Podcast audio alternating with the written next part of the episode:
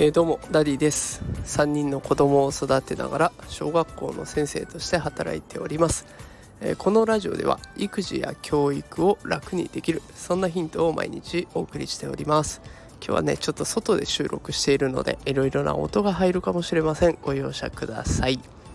えー、それでは今日のテーマはですねやりたいことがない子供を変える保護者の声かけ。というテーマでお送りしたいと思います。あの今の子供たちってね結構ねやりたいことある？って聞くとね特にないよっていう子がいるんです。でそういう子に別の質問をするんですよ。将来の夢って何なの？って聞くと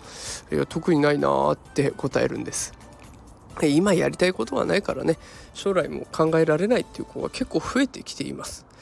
でこれをお聞きの大人の皆さんはきっとね小さい頃夢中になったこととか小さい頃に抱いていた夢があるんじゃないでしょうか。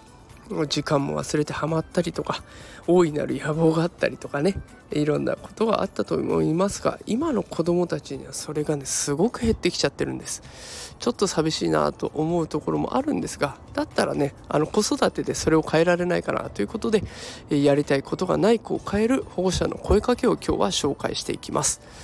結論を先に伝えると好きなこととか向いてることを教えてあげる。これが大事になっていきます。では早速本題の方に入っていきたいと思います、えー、自分のねやりたいこととか将来の夢とかを知るっていうのはまさに自己理解なわけですけれどもこの自己理解をするためにはね他人がキーマンになってきます。あの子供ってとにかく視野が狭いんですよ。身の回りのこととかあと自分の興味のあることしか見えません。だからもう半径1メートルぐらいの世界で生きてるわけですね。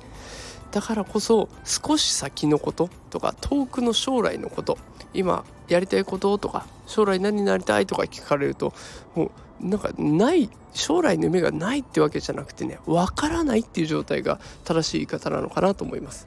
じゃあどうすればいいのか。で答えは簡単で先ほどお伝えした通り大人が教えてあげるんです。例えばねその子の周りの大人があなたって絵が上手だねって伝えればその子はアート芸術に興味を持ちます運動が得意なんだねって声をかければアスリートの道が開かれるかもしれません将来科学者として力を発揮しそうとかって声をかければ科学者として自分の将来の道を考えるようになっていきます。子供はねそういった言葉に対してすごく敏感だしすごく素直に従っていくというか素直に聞き入れてくれます。子供はしかもハマったらとことんやっていきます。だからハマるためのきっかけを大人が与えてあげればいいんです。でこの声をかける時にちょっと気をつけてほしいのが選択肢を広げるっていう視点を持つことです。例えば絵を描くのが好きなんだねってさっき声をかけたとしましょう。でこのことだけをひたすら褒めていくと芸術のことしか興味は広がっていかないんですね。で大人になったらもうそれでもいいんです。もうそれで飯を食ってくって決めたんならそれでいいんですけれども、まあ、子供のうちだったらもう少しいろんなところに視野を広げたいところですよね。だから例えば算数のプリントで100点持って帰ってきたとしたらえ算数もできるの？ってちょっと驚いてあげるんです。で驚かれると子供たちの花はぐんと高くなります。でそして今度は算数も頑張り始めるんです。もうこれで芸術と数学の道が開かれるんですよ。もしかすると建築士なんていう夢を持つようになるかもしれません。こんな風にさまざまなジャンルの力を認めてあげると子どもの選択肢が広がってきます。だから是非ねいろんな選択肢広がれるような褒め方驚き方をやってみてほしいなと思います。さあということで今日はやりたいことがない子を変える保護者の声かけを紹介しました。結論は好きなこと向いていることを教えてあげるです。で自分を理解するためにはね他人の力を借りるのが一番早いです。で他人の中で最も影響力を持っているのは保護者であるあなたです。子供の将来のためにたくさん声をかけてあげてください。さあということで今日は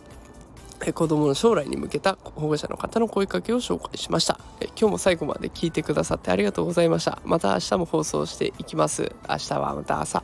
えー、毎週恒例のライブ配信やってみようかなと思いますので8時半から9時頃またお会いしましょう、えー、通常放送もやっていきます。ぜひ聞いてください。それでは今日はこの辺で。さようなら。